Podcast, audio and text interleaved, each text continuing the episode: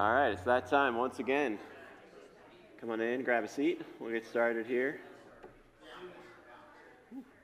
Nice, bright, sunny day. Good to see all your nice, bright, sunny faces this morning. Thanks for joining us here. Um, as we get started, uh, let me just uh, give us just a few announcements just to, to make be aware of as we uh, go through this month and next month. Um, two Sundays from now, uh, Sunday, January 29th, we have a congregational meeting. Um, so that'll be a time to come for members to vote on uh, elder candidates, to vote on the new budget for the year, um, and also a few other business items. Also to get an update on, on where, we're, where things have been at the church and where we're going, where we're headed in this next year. So if you have a bulletin, you can grab a bulletin. There's more uh, details in there about a couple of the business items that we're going to be uh, voting on. There's also the announcement that uh, pending, uh, pending confirmation from the nominating committee, we're going to be presenting Dave Hokie and Jim Martin as uh, elder candidates to be voted on on the 29th. So that's the, the announcement that that meeting is happening. That's who we'll be voting on. We'll also look at the budget and some other ministry items. Uh, but if you want a full breakdown of those details, you can read your bulletin.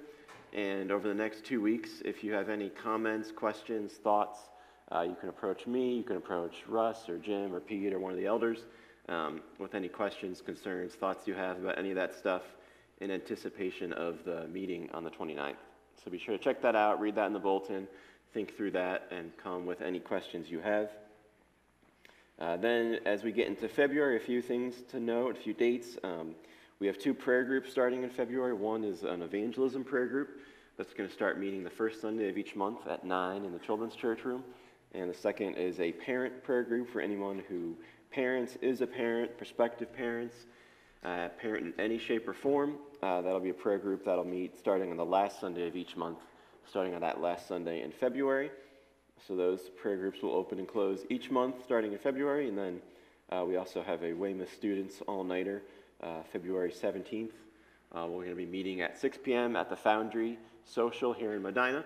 Uh, so drinks and game tokens and stuff like that will be covered, but we're asking if you want to eat food and have dinner with us, just to either bring $15 for food or you can pay online when you register online. You can learn more about that at our website, weymouthchurch.com, or at our Church Center app. Uh, but that's going to be a, a, fun night for students, grades 6 through 12, on February 17th. So we'll meet at the Foundry at 6, then we'll come here to the church, and we'll be here until 8 a.m. When we ask that you please come pick your kids up at 8 a.m. so the adults helping with that can go home and sleep after that, because that's going to be a crazy night. So uh, that'll be happening. So a few things happening in February, uh, and then congregational meeting at the end of the month. So be praying for those things, thinking about those things, how you might be involved in all that. And then as we think of prayer, we're going to take a few moments just in silent prayer to prepare our hearts this morning for worship. So please bow for a few moments of silent prayer.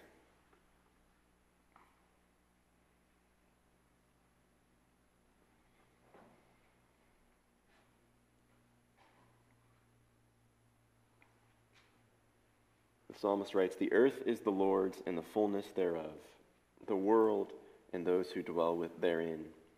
For he has founded it upon the seas and established it upon the rivers. Who shall ascend the hill of the Lord, and who shall stand in his holy place? He who has clean hands and a pure heart, who does not lift up his soul to what is false and does not swear deceitfully. He will receive blessing from the Lord and righteousness from the God of his salvation. Such is the generation of those who seek him, who seek the face of the God of Jacob. And gracious Father, that's our prayer this morning, Lord, that uh, we would seek your face, that we would worship in your presence, Lord. And as we do so, please give us clean hands. Give us a pure heart, Lord. Forgive us for our sins. Forgive us for all of our idolatry, all of our uh, selfishness and uh, pride, all of the ways we've failed to obey your commands, all the ways we've sought to obey them for selfish or prideful reasons. Forgive us for the, the, the evil we have done, for the good we have left undone, for the motives of our heart that are so often full of selfishness and pride. Give us clean hands and a pure heart this morning. Remind us again and anew of your Son, who ascended the hill outside of Jerusalem to pay the price for our sins, to bring us into your presence, Lord. So help us to praise you and thank you uh, with our words, with our actions, with our service this week, with our fellowship together, Lord, for your glory, for our good in Christ, in whose name we pray. Amen. Amen. Now let's stand and sing together.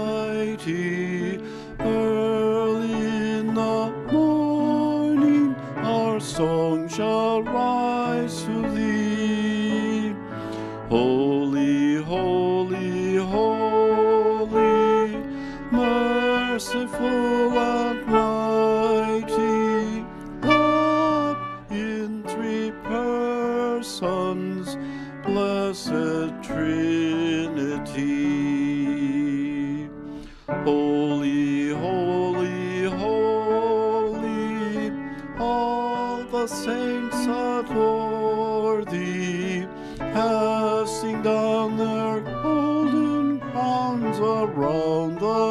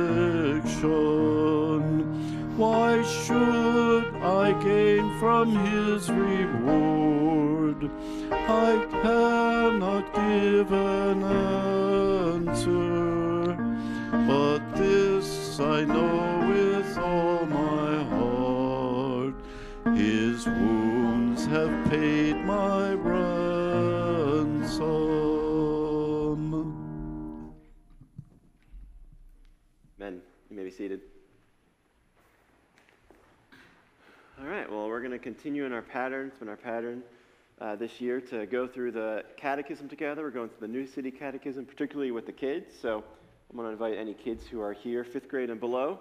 You're welcome to come on up to the front, have a seat up here on the steps with me. Um, and if, you, if your parent wants to bring you up as well, that's fine too. But you can also come up here on your own. Good morning. Morning, ladies. How's it going? That's a, that's a nice dress. So I have a big, big book here for you, right? Now, this is a dictionary. It's a Bible dictionary, but like all dictionaries, it's very big, right? Now, typically, what does a dictionary do? What do you use a dictionary for?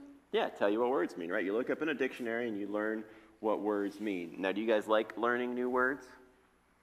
You like learning what words mean, learning new words and phrases? Kind of. Kind of, yeah. I, I hear you. I hear you. Well, today what we're going to do in our catechism question is I want to teach you guys, and all of us, teach you two words, maybe words you've heard before, maybe words you haven't heard before. They're kind of churchy words. They both begin with the letter R. Do you have any guess what they might be? A new word that begins with the letter R. You want to take a guess? Resurrection. Resurrection. That's a very good guess. That's close. Do you have a guess? No? All right. Well, let's read our catechism question and see if you can see what these two new words are. So we'll see. It's on that screen, not on that screen. So I'm going to turn my head here. So if you look on that screen, there's our catechism question. It's question number 19. And the question is Is there any way to escape punishment and be brought back into God's favor? I forgot the T in the word brought. I need to read the dictionary more. Uh, be brought back into God's favor. Yes, God reconciles us to himself by a redeemer. All right, so what are two words in there that start with the letter R? Yes. Redeemer, yes. Reconcile. Reconcile, yes. So those are the two words that I want to teach you this morning. They're two words that answer this question in our catechism. Because last week we talked about how we're all sinners, we've all rebelled against God, we're all fallen. And so because of that, we deserve his punishment, we deserve his justice, his judgment for our sin. But the next question tells us that God has made a way for us to escape, to be freed from the judgment we deserve, to be reconciled to him by a redeemer. Now, the first word then we're going to learn then is this word reconcile. Have you heard this word before, reconcile? Yeah. Yeah? Do you know? Do you know? Do you have a guess at what it might mean? No. So, reconcile is when you have two things that are apart, and then those two things come back together. So maybe you've ever had a fight with a sibling or a friend, um, and then you guys made up, you apologize, you forgive each other, and you come back together, right? That's what reconciliation is. It's that be, being reunited, coming back together after there's been some sort of separation because of, uh, you know, anger or a fight or frustration or judgment. So to be reconciled with somebody is to be brought back together with somebody. Does that make sense? What about the word redemption? Have you ever heard that word before? To be redeemed or redemption? Yeah, you want to take a guess at what that word means? I'll give you a clue. It has to do with something that you have maybe in your piggy bank at home. Do you guys have piggy banks? We have a piggy bank. It looks like a hamburger. It's pretty cool. It's pretty cool. One of my daughters tries to eat it sometimes. Yeah. Yeah. What do you what do you keep in what do you keep in a piggy bank? Money. Money. Yes. And what do you use money for? Buying To buy stuff, exactly, right? To purchase things, right? You take your quarters or your money and you go buy candy or toys or gifts for your parents, right? Um, no, um, yeah. So to, to redeem is means it means to purchase. Redeem is an old word that just means to purchase something, to buy something.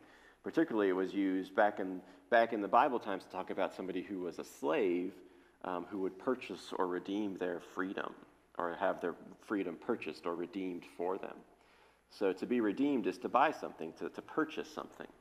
And so the, the, the question this week in our catechism tells us that even though we deserved God's punishment, even though our sin separates us from God, that God has made a way for us to be reconciled with Him, to be brought back together with Him, to be reunited with Him.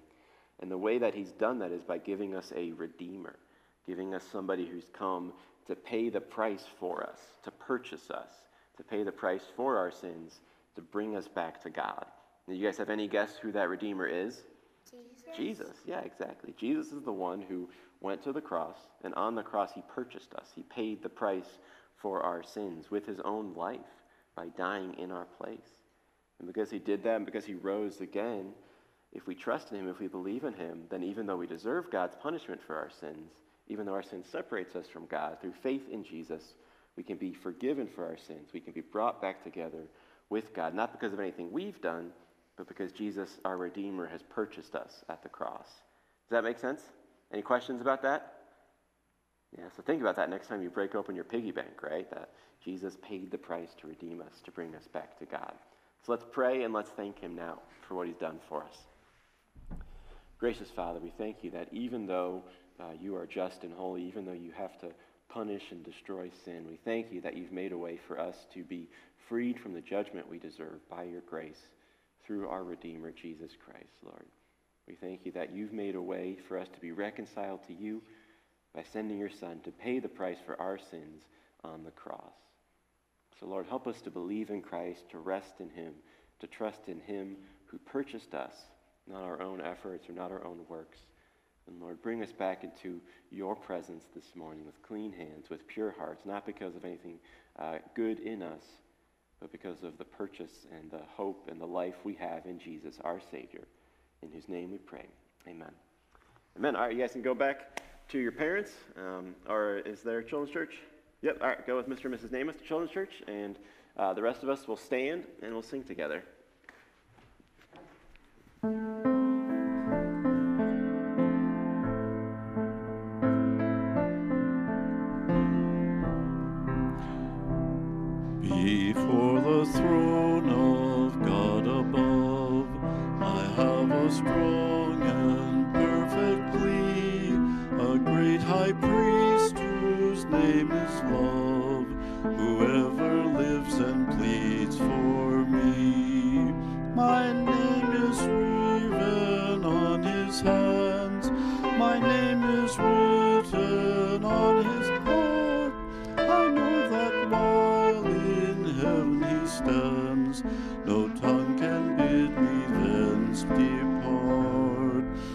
Tongue can bid me thence depart.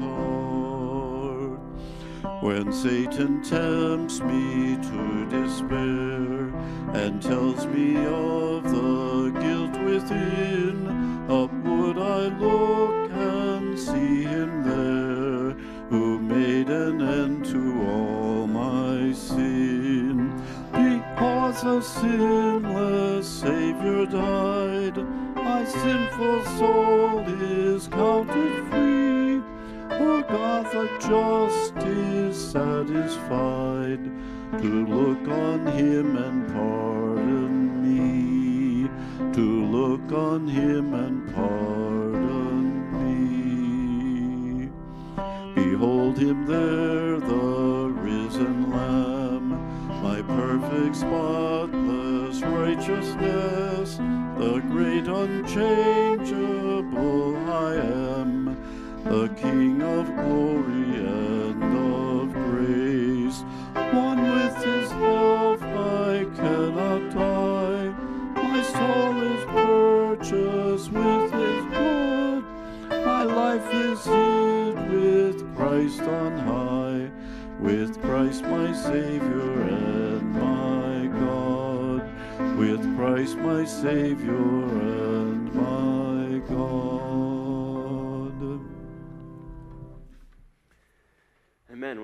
be seated. And then I invite you to turn in your Bibles to the book of Mark. Uh, if you need a Bible, there's some in the, the pew backs in front of you. Uh, we're in the book of Mark. We're, we're going through uh, a series here in Mark's Gospel. Uh, we are in chapter 4 this morning, and we'll be in chapter 4 as well next week. Um, this morning we are looking at Mark chapter 4, verses 21 through 34. We're in a series of Jesus teaching uh, using parables. We looked at the first parable last week. We'll look at three more parables together this morning. Here, starting in verse 21 of Mark chapter 4. So follow along as I read. And he said to them, Is a lamp brought in to be put under a basket or under a bed and not on a stand? For nothing is hidden except to be made manifest, nor is anything secret except to come to light. Anyone has ears to hear, let him hear. And he said to them, Pay attention to what you hear. With the measure you use, it will be measured to you, and still more will be added to you. For to the one who has, more will be given, and from the one who has not, even what he has will be taken away. And he said, The kingdom of God is, is as if a man should scatter seed on the ground. He sleeps and rises night and day, and the seed sprouts and grows, he knows not how. The earth produces by itself first the blade, then the ear, then the full grain in the ear. But when the grain is ripe, at once he puts in the sickle, because the harvest has come. And he said, With what can we compare the kingdom of God, or what parable shall we use for it? It is like a grain of mustard seed, which, when sown on the ground, is the smallest of all the seeds on earth. Yet when it is sown, grows up and becomes larger than all the garden plants, and puts out large branches, so that the birds of the air can make nests in its shade. With many such parables, he spoke the word to them as they were able to hear it. He did not speak to them without a parable, but privately to his own disciples he explained everything. Amen. This is the word of God. Please pray with me. Gracious Father, as we come to your word, to these parables this morning, Lord, give us ears to hear them. Help us to hear them productively. May your truth come and take root in our hearts. May it produce fruit in our lives. May it grow and mature in ways that surprise us, in ways that honor you, in ways that point us to your glory and your goodness in Christ. In whose name we pray. Amen. Amen. Well, being uh, near Cleveland, uh, many of us know the, the pain and the sorrow that comes from supporting Cleveland sports teams, right? Um, we've had a few moments of, of joy and, and, glory, but overall, there's been a lot of pain over the years.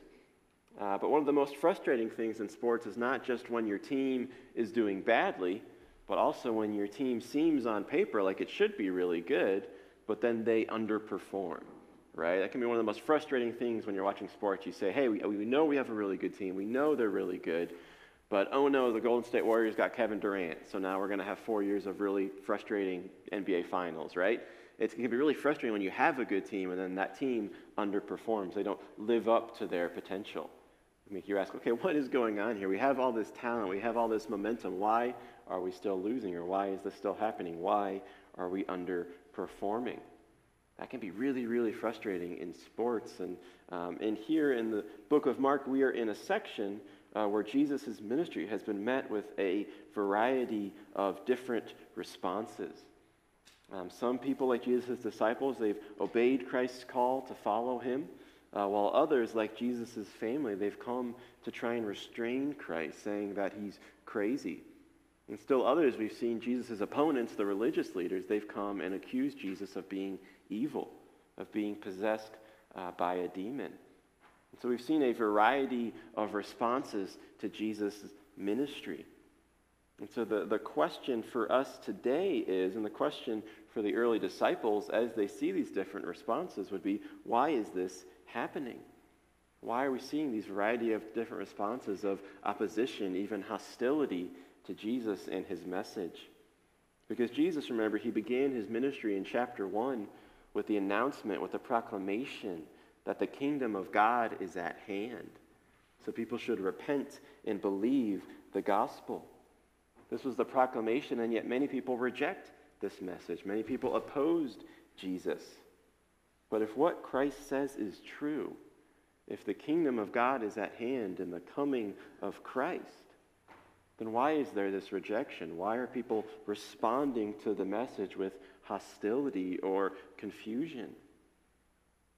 And the question for us today, similarly, is if God's kingdom, if really it really is at hand, if God is growing his kingdom, growing his people, his church in Christ, then why are there so many who reject the gospel message? Why is there such hostility, such persecution, such opposition to the kingdom of God all over our world today?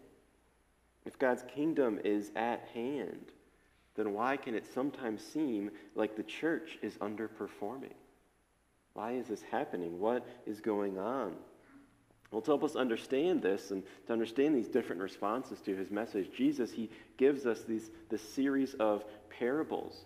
Now, a parable is a story, it's an illustration, it's a picture that has a message, that has a point that it's trying to teach us. Last week we looked at the parable of the sower, which we talked about as a parable about parables that illustrates what happens when Jesus teaches in parables. We had the parable of the sower last week, and then this morning we have three more parables about growth, about the kingdom of God and how God grows his kingdom in the world. And in these parables this morning, what we are going to see, the, the big idea that's going to be revealed to us, is that uh, the kingdom of God grows mysteriously through humility. That's the point Jesus is making in these parables, is that the kingdom of God grows mysteriously through humility. And so let's see what this means this morning by looking together at these three parables. The first, we have the parable of the lamp under the basket, starting in verse 21. The parable of the lamp under the basket. So, following then the parable of the sower in this section of chapter 4, a parable which we said was a parable about parables, Jesus, he follows up with another parable that further explains, further illustrates how these parables work, what their purpose is, what their function is. Jesus says, Is a lamp brought in to be put under a basket or under a bed and not on a stand? For nothing is hidden except to be made manifest, nor is anything secret except to come to light.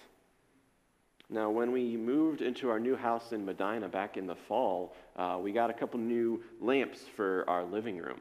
Now, I'm not the most handy person in the world, but even I knew that when we got those lamps, we shouldn't just take them and shove them in a closet or shove them in storage, right? I don't know a lot about house stuff, but I do know that, that if you have a lamp, you don't shove it and hide it and put it away somewhere.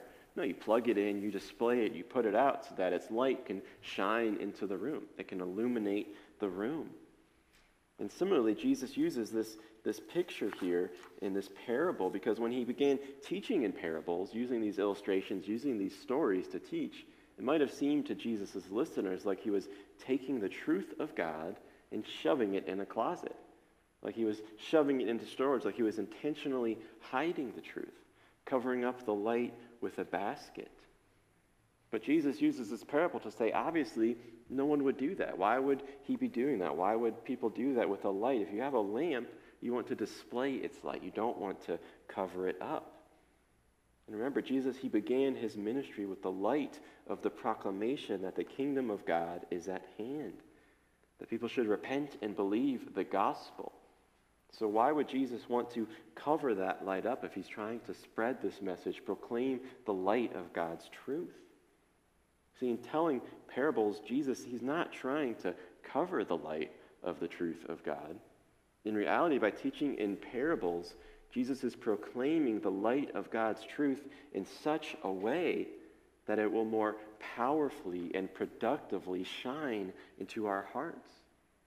Jesus uses parables as a creative way of teaching to actually help the light shine more brightly, more fruitfully, more powerfully into the heart of his listeners.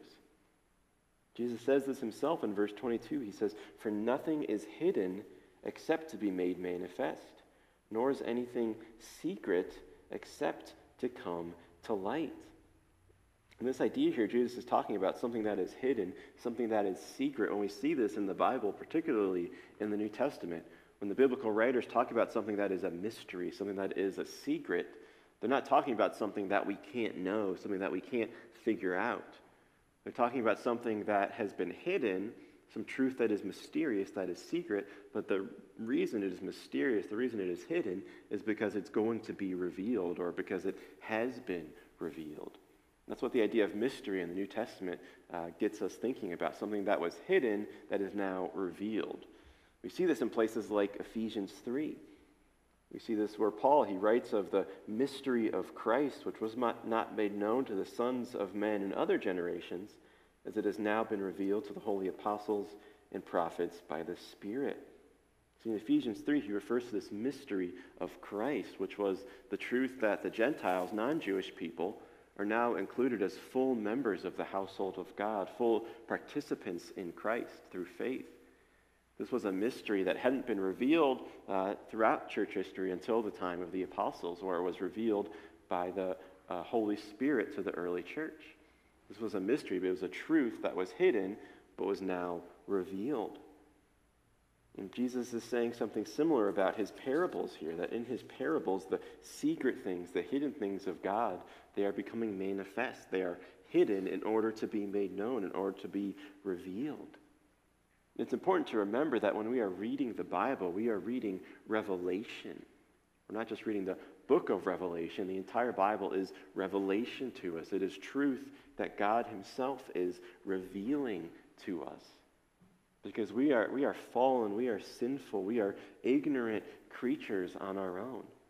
On our own, we are too caught up in sin, too separated from God by our sin to make our way to God, to discover things about God on our own. And so, in His grace, God has to reveal Himself to us. We won't know Him if He doesn't reveal Himself to us. And He graciously does so. He reveals Himself to us through creation and through His Word. And so, the Bible, it's revelation, it's God revealing His truth to us. As the theologian Herman Bavinck wrote, he said, There is no religion without revelation. And in the book of Mark, Jesus brings us a revelation about God. He reveals a truth to us about the arrival of God's kingdom. And he teaches this truth in parables, uh, not to hide it so that we don't understand it, but he teaches it in parables so that when we hear the truth of the kingdom, that it'll shine more brightly, more powerfully into our hearts.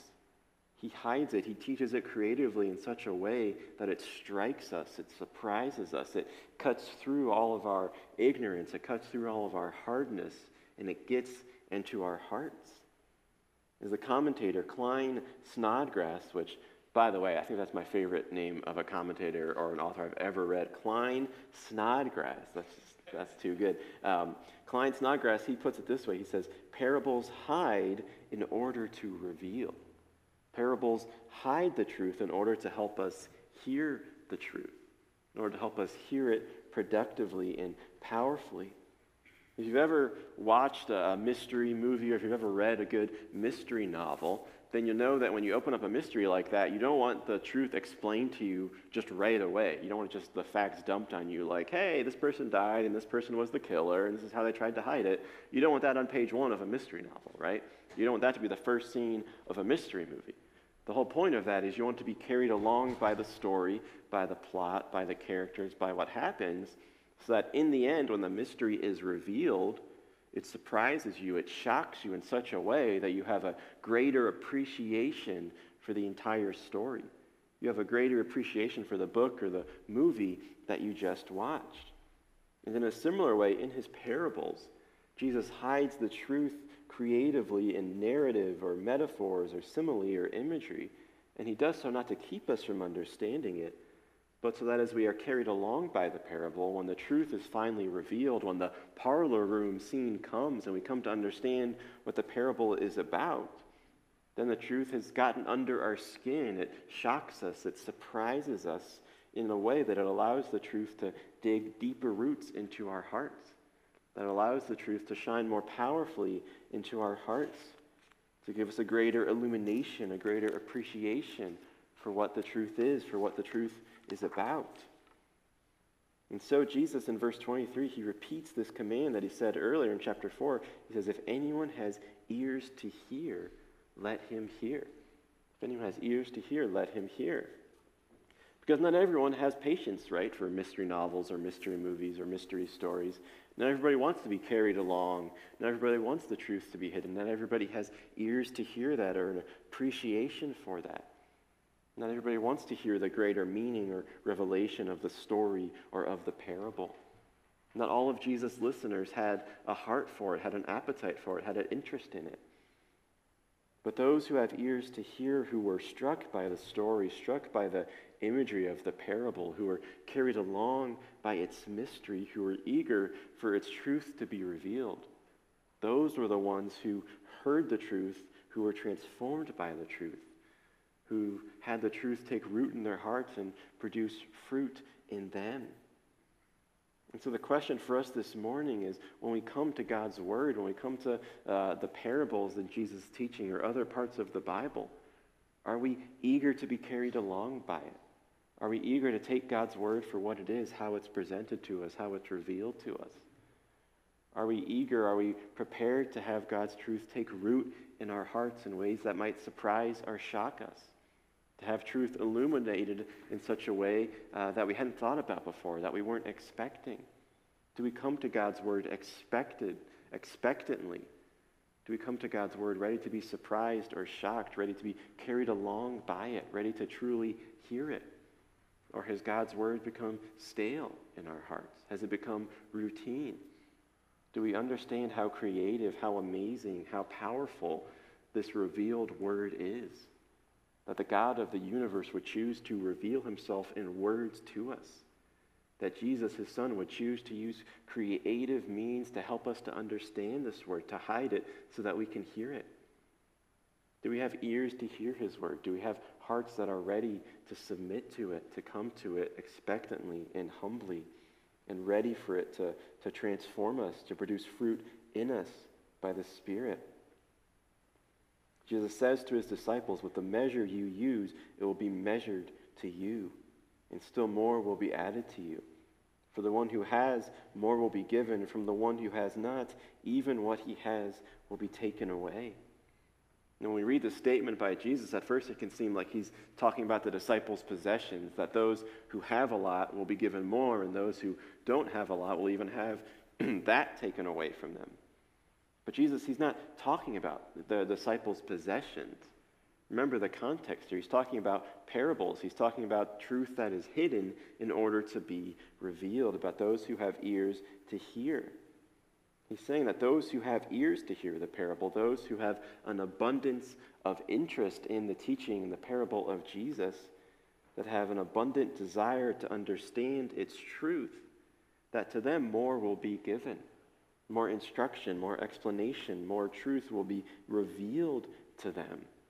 And we saw this in the parable of the sower last week, where Jesus gives this parable to a large crowd of people, but then it's only a small group of disciples who come back and ask for an explanation of the parable because they had heard rightly. They had heard productively. They were interested in, in uncovering what the parable meant. And he says this in verse 34 here that uh, Jesus spoke to them in parables, but privately he explained them to his disciples because they had ears to hear, to go deeper. What they, uh, what they already had in abundance, to that more was added more explanation, more truth. But to those who didn't have ears to hear, who were hard hearted towards Jesus' message, who weren't interested in learning more about the parables, weren't carried along or surprised by Jesus' teaching, the parables served to only further harden their hearts as a way of revealing uh, their hard heartedness, revealing how their ears uh, were stopped up to Jesus' message. And so what little they already had was taken away. See, Jesus, he could have been a teacher who explained everything up front. He could have been a teacher who just right away took all the facts and just dumped them on his listeners. But that's not what Jesus chose to do. He chose to creatively and graciously use parables, use pictures to explain the truth in a way that people could hear it, but also to explain the truth in a way that uh, gets into our hearts, that reveals the nature of our hearts, that reveals whether our hearts are hard hearted towards God or whether our hearts are receptive to his message. So when you hear the parables, when you hear God's word taught, when you re- read it for yourself, what does it tell you about your own heart? About the softness or hardness of your heart? How does your hearing of the word reveal to you whether you're somebody who has an abundant interest in being transformed by it or whether you're somebody whose hard, heart is hard to Scripture? How are you approaching it? How are you hearing it? What is it teaching you about your heart? Because Jesus taught creatively in parables to get at people's hearts, to grow, to grow disciples mysteriously by hiding truth in order to reveal truth. It is in this mysterious way that Jesus grows disciples, and this, it is also in this mysterious way that Jesus is growing his kingdom. And that's the second parable we have for us this morning. First, the parable of the light under the basket. Secondly, the parable of the growing seed. Parable of the growing seed. Now, we're not big gardeners in our family. In, in our house, we used to have a little garden plot in our old house that just got overtaken with weeds and was just very, very depressing to look at. right? So we're, we're not big, big gardeners. Plants don't live very long at our house. So if you ever give us flowers, just know that those flowers will not be well taken care of. Um, they will not live for very long. But uh, we have other family members, other people like my mother in law, who are really, really gifted gardeners, who are really good at taking a plot of soil and planting seeds and keeping those seeds growing and going and taking care of them. And I'm amazed by that. I'm amazed by that because I just don't understand how that works. I just don't understand how you know you plant a seed in the ground and then it takes root and then starts to flourish and starts to grow and, and comes out of the ground and all of a sudden you have tomatoes or all of a sudden you have whatever else things people grow, right? Right? It's, it's, it's, it's kind of amazing when you think about that this process happens. This little seed goes into the ground, is hidden for a while, but then all of a sudden it sprouts up. It reveals this greater thing than it was before. And this is the picture that Jesus uses to describe the growth of God's kingdom as something that seems small, that's hidden in the ground for a while, but then all of a sudden it sprouts up and produces fruit in ways that are unexpected, in ways that are surprising. He describes how the kingdom is like a man who scatters seed on the ground. And then over time, as he, this man sleeps and wakes, as the days go by, uh, the seed sprouts and it grows. And I love this part it sprouts and it grows. He knows not how. Because I totally relate to that with gardening, right? I, he knows not how. We don't know how this works. We don't know at what point the seed decides, all right, I'm going to break open now and start producing roots. We, as human beings, can't fully comprehend how this works. He knows not how. The farmer, he plays a role in planting the seed, but ultimately, uh, the growth of the seed is, an, is a physical act. It happens automatically from the seed itself. It grows and flourishes in ways that the farmer can't truly know or understand. And in a similar way, the growth of God's kingdom is an act of God Himself. He uses His church, He uses people, He uses believers as part of this growth. But ultimately, the growth the, of the kingdom is a work of God, it is an act of God.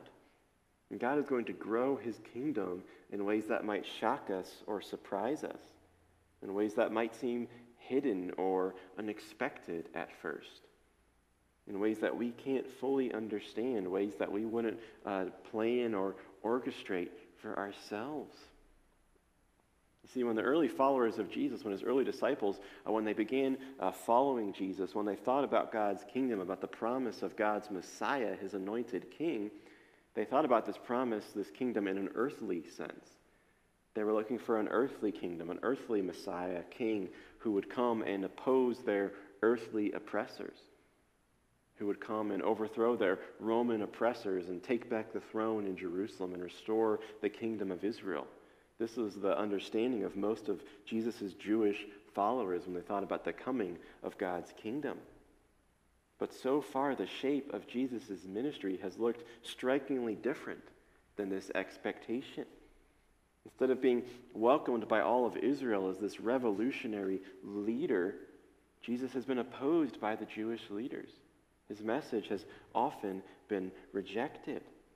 Instead of raising a huge army to start a revolution, Jesus, he called a small group of fishermen and tax collectors and sinners and other unremarkable people to follow him. And this difference between what people expected Jesus' ministry to look like and what it actually looked like, this difference is going to continue throughout the book of Mark.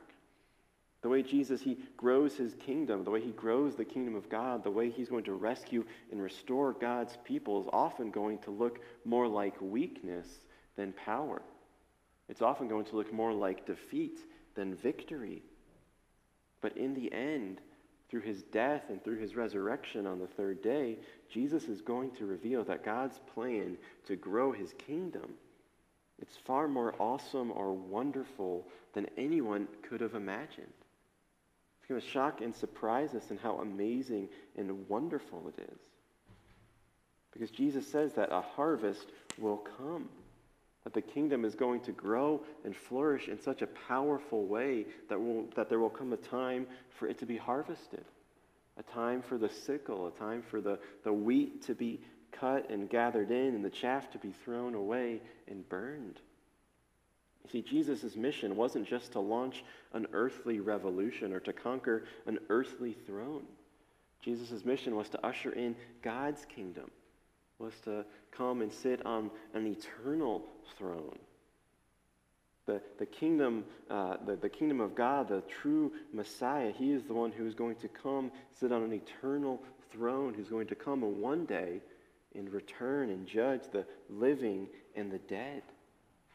The categories of how people thought about God's kingdom were far too small. The truth about how Jesus was going to grow his kingdom, it wasn't just an earthly, uh, it wasn't just an earthly approach, it was an eternal approach. So, from an earthly perspective, it might look small, it might look weak, it might look hidden. But the flourishing, the fruit of this kingdom, was going to carry into eternity, was going to have an eternal harvest. But the way that this eternal kingdom was going to grow and develop, the way it still grows and develops now, will sometimes be surprising or perplexing. Because sometimes the powers of death, of sin, of the devil might seem like they have the upper hand. The realities of suffering, of persecution, of hostility, of cultural or political or moral opposition to the kingdom of God. These things might seem like they're on the verge of toppling this kingdom, of making God's kingdom seem irrelevant. But in those moments where the kingdom seems hidden, remember that the kingdom is still growing. Just as a seed flourishes underground in ways that we can't see or fully understand, so too is God's kingdom growing and flourishing in ways that sometimes we can't see. Sometimes we won't understand this side of eternity. And I was thinking about that this week because there's been a lot of press lately in the world about the decline of the church, the decline of Christianity, particularly in the West, particularly in our country. But when we take a global perspective, when we look out, what we see is that actually there's places in the world, places like Iran, China, India, Saudi Arabia, places where the church is growing and flourishing in ways that are surprising, in ways that are honestly shocking and amazing. Right? When we pull out and we look at that global perspective, we see the kingdom growing in the face of persecution, in the face of hostility. You would think that in a country like ours, where we have freedom of religion, where we have a history of Christian cultural influence, right, where we don't face persecution and hostility for our faith, you think a country like this, a world, a place like this, a culture like this would be primed for God's kingdom to grow. But it's actually in the places where there is hostile persecution, where there is no religious freedom, where it is extremely costly to follow Christ. It is these places where the kingdom is growing and flourishing in unprecedented ways. Now, that's not to say that it's not growing here as well, because it is. That's not to say that we should welcome persecution or reject the freedom of religion. But this global picture should be a reminder to us that God is the one who grows his kingdom and not us. And he is not beholden to our expectations or our agendas. He is not reliant on earthly powers or institutions to grow his kingdom. His sovereign power is made perfect in weakness. He can bring victory out of what looks to the world like defeat. He can bring life out of what looks to the world like death. So it's not our job as Christians to force or try and manufacture the growth of his manufacture the growth of his kingdom. God is the one who is in control of all of that. Our call is to be faithful with what He has called us to do, even when that calling seems small or insignificant or weak or costly, when it seems like foolishness, or even when it seems like death. Our call is to be faithful. See, as the church, we don't need to hitch our wagon. We need to hitch our wagon to some political power or to some cultural movement or institution in order to grow. We don't need to water down the message or abandon the tough parts of Scripture in order to make Christianity seem more accessible. We shouldn't expect the growth of God's kingdom to be comfortable or easy or even obvious. We shouldn't think we, that we need some extra third party or extra third power to help us here. Because our call is not to manufacture growth, our call is to make disciples. Our call is to plant seeds by sharing the Word of God, by sharing the light of the gospel. and trusting God to make those seeds grow, trusting Him with the results, trusting Him to grow His kingdom in ways that might seem hidden to us for years and years and years, even our entire lives. But then to see on the other side of eternity a harvest that is going to grow into eternity. To see a harvest that we never could have expected or planned for ourselves. To trust that God is the one who brings growth, even when that growth seems hidden. And so this will be uncomfortable, this call to make disciples, to plant seeds, to share the gospel, to trust in God to grow his kingdom. It might be uncomfortable. It requires us to give up control, to face up to our fears and our discomforts, to cross the pain line of sharing our faith, to risk hostility, to risk persecution, to trust that God can use us, that he can work through even the, the smallest seed and cause it to grow. And this then brings us to our third parable this morning, the parable of the mustard seed. Parable of the mustard seed. In our backyard, if you go to our house, uh, in our backyard, there's these two giant maple trees that have been around longer than our house has been around. They've been around for a long, long time here in Medina. And uh, I love looking at these trees. It's amazing to look at them and sit under them and see how huge they are. And think about that at one point, these trees were just a, a tiny little acorn. They were a tiny little seed that got planted in the ground and over time have grown into these mighty and majestic uh, maple trees.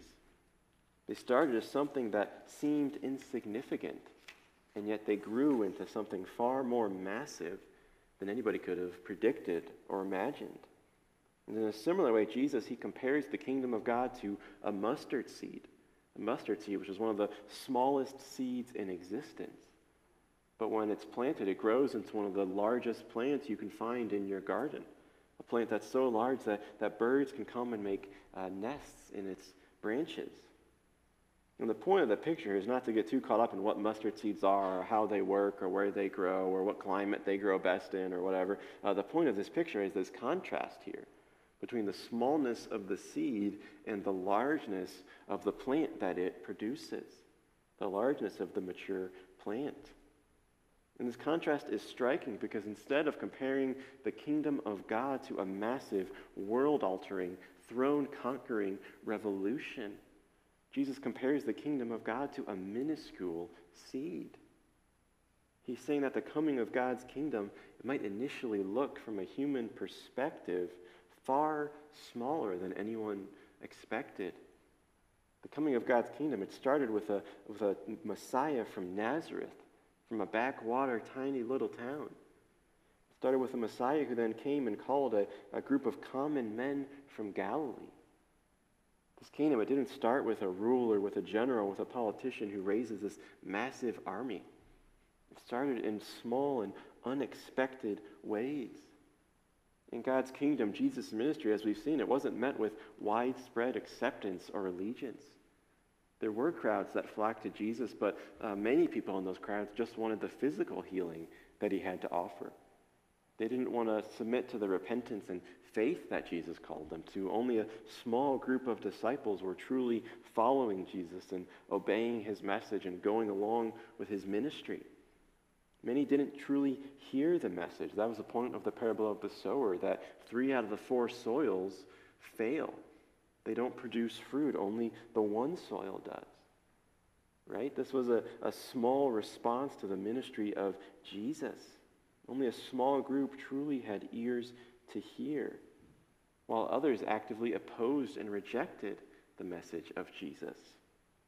And from a human perspective, this is a strange way to start a revolution.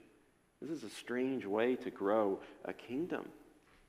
And it's only going to get stranger as we keep going through Mark. Because the ultimate way that Jesus is going to usher in and grow God's kingdom, it's not by going and conquering the throne in Jerusalem, but by going and being conquered, by being crucified outside the walls of Jerusalem. And in the week before his death, in John chapter 12, Jesus tells this to his disciples. He says, The hour has come for the Son of Man to be glorified. Truly, truly, I say to you, unless a grain of wheat falls into the earth and dies, it remains alone. But if it dies, it bears much fruit. Whoever loves his life loses it, and whoever hates his life in this world will keep it for eternal life. Jesus is saying that in order for a, a seed to grow, it first has to be planted. It has to be buried in the ground. In order for a, a head of wheat, a grain of wheat to produce fruit, it has to fall to the ground and die and scatter its seed. That death is a part of growth. That there's no fruitfulness, there's no growth without death, without sacrifice. In order for a seed to grow, it has to be planted. It has to be buried. It has to be hidden for a while. Only through that burial, through that hiddenness, will it grow and produce fruit. And these are the pictures that Jesus uses to describe the kingdom of God, to describe his mission, to describe his ministry. This is the picture that Jesus himself lives out in his death and in his resurrection. Because Jesus is ultimately the one who is buried in order to produce the growth of God's kingdom. He is the one who goes and dies in order to plant the seeds of the gospel that would lead many to come to eternal life in Christ. It is through his death, his sacrifice, that the kingdom of God is ushered in. It fully arrives. It grows through those who come to faith and trust in the person and work of Christ. And so we see that the kingdom of God, it comes not in power and strength, but in uh, weakness and sacrifice. It comes not through earthly esteem or acclaim. It comes through humiliation and persecution. It grows not through pride and self promotion, but through humility and self forgetfulness. And is this what our mission looks like as a church? Are we willing to embrace weakness and sacrifice for the sake of the kingdom? Are we willing to give up our lives in this world for the sake of eternal life in God's kingdom? Are we willing to go and look small or weak, to look irrelevant or foolish for the sake of the gospel? Are we willing to fall to the ground and give up our own lives in order to scatter the seed of the gospel, in order to help others grow and flourish? Because growth comes through sacrifice. God's victory, God's life, it's revealed through death, through defeat.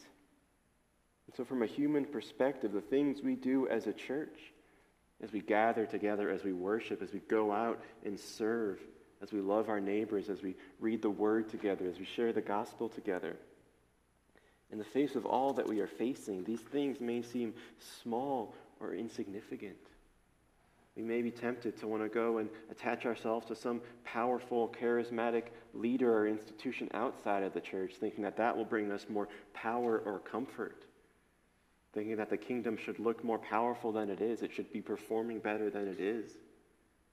But when we remember the sovereignty of God, when we remember that He is a God who can hide truth in order to reveal it, that He is a God who can bring resurrection out of crucifixion that he can bring life out of death, that he can bring victory out of defeat, that he can grow a huge plant out of a tiny seed, then we can remember that we don't need to trust in any other power, any other authority, any other Savior to grow his kingdom. God is going to do this work. He's going to do it mysteriously through humility. In Christ, he already has. And our call is to participate in it to trust in it, to submit to what He has already started, what He has already done in Christ, and live it out in reliance on Him, trusting Him, not ourselves, not anyone else, to grow, remembering that His power is made perfect in weakness. That what might seem like foolishness to the world is actually the wisdom of God. That the humble, small, insignificant seeming sacrifices of faithfulness to Christ, of sharing his word, of loving our neighbors, of speaking the gospel, of giving ourselves up in self giving love for other people. That these things can be used by God in unbelievable ways to grow his kingdom. As the hymn writer William Cowper wrote, God moves in a mysterious way his wonders to perform He plants his footsteps on the sea and rides upon the storm. In deep and unfathomable minds of never failing skill, he treasures up his bright designs and works his sovereign will. That is our hope and that is our trust as we go and as we grow together. So let's pray to him.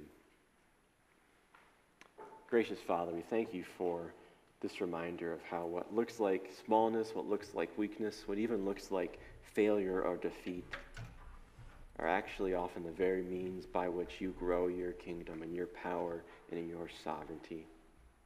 So help us to be a people who are willing to embrace loss, embrace sacrifice, embrace even death for the sake of your glory and your kingdom. Help us not to, uh, to seek only what is comfortable, to seek security anywhere else outside of you. Lord, but help us to be bold in our trust and in our humility, remembering that you have already accomplished everything necessary for our life and salvation. You have already ushered in your kingdom in Christ. So help us to live out the reality of this kingdom, resting in you as the one who grows your kingdom mysteriously through humility for your glory, for our good. So help us in all these things, we pray. In Christ's name, amen. Amen. We'll stand and close by singing one final song together.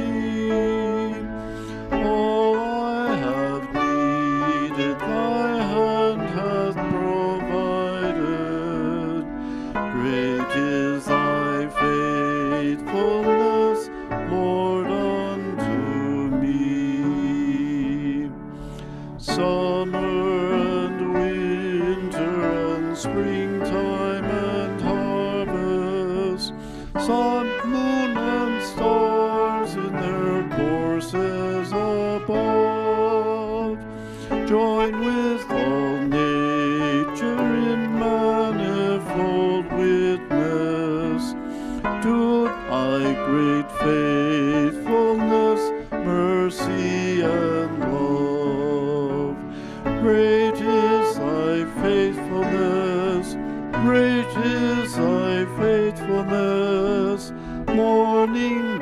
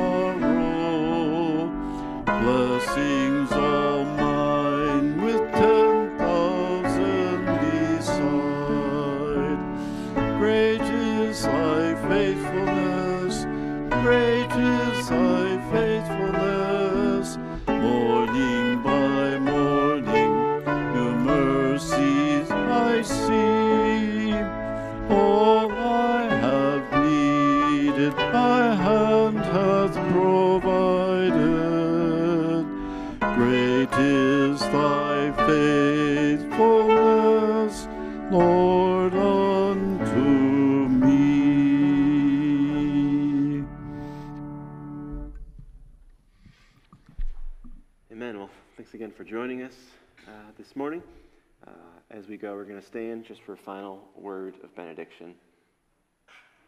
Now, to him who is able to do far more abundantly than all that we ask or think, to him be glory in the church and in Christ Jesus throughout all generations, forever and ever.